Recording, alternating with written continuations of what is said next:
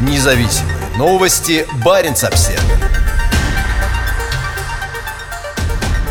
СМИ в России строят береговую базу для ядерного оружия судного дня – для продления срока службы беспилотного подводного ядерного оружия судного дня в России строится прибрежная база, сообщила в четверг газета «Известия» со ссылкой на полученное ею техзадание. В 2020 году Минобороны сообщала, что испытание сделанного в форме торпеды беспилотника «Посейдон» близится к завершению, но его пуск отложили до 2021 года. Испытательный пуск «Посейдона» в Арктике с борта одной из двух подводных лодок специального назначения, выступающих его носителями, должен был состояться осенью. Как пишут «Известия», Россия планирует завершить создание базы по хранению и обслуживанию, склады и мастерские, где «Посейдоны» будут готовить к боевым дежурствам и пускам к июню 2022 года. Хотя местоположение базы не разглашается, известно, что как минимум 30 «Посейдонов» войдут в состав российского Северного флота и еще два Тихоокеанского. По информации известий, экипаж подводной лодки «Белгород» уже начал практическое освоение нового оружия. Опрошенные изданием военные эксперты отмечают, что береговая база и связанная с ней инфраструктура необходимы для продления срока службы Посейдона.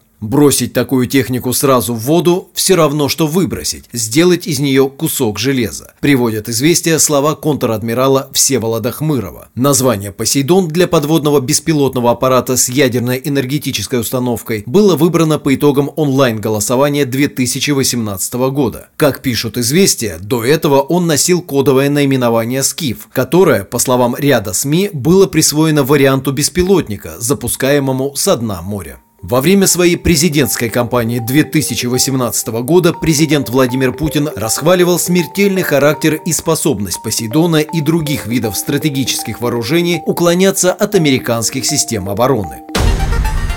Независимые новости. Барин обсервис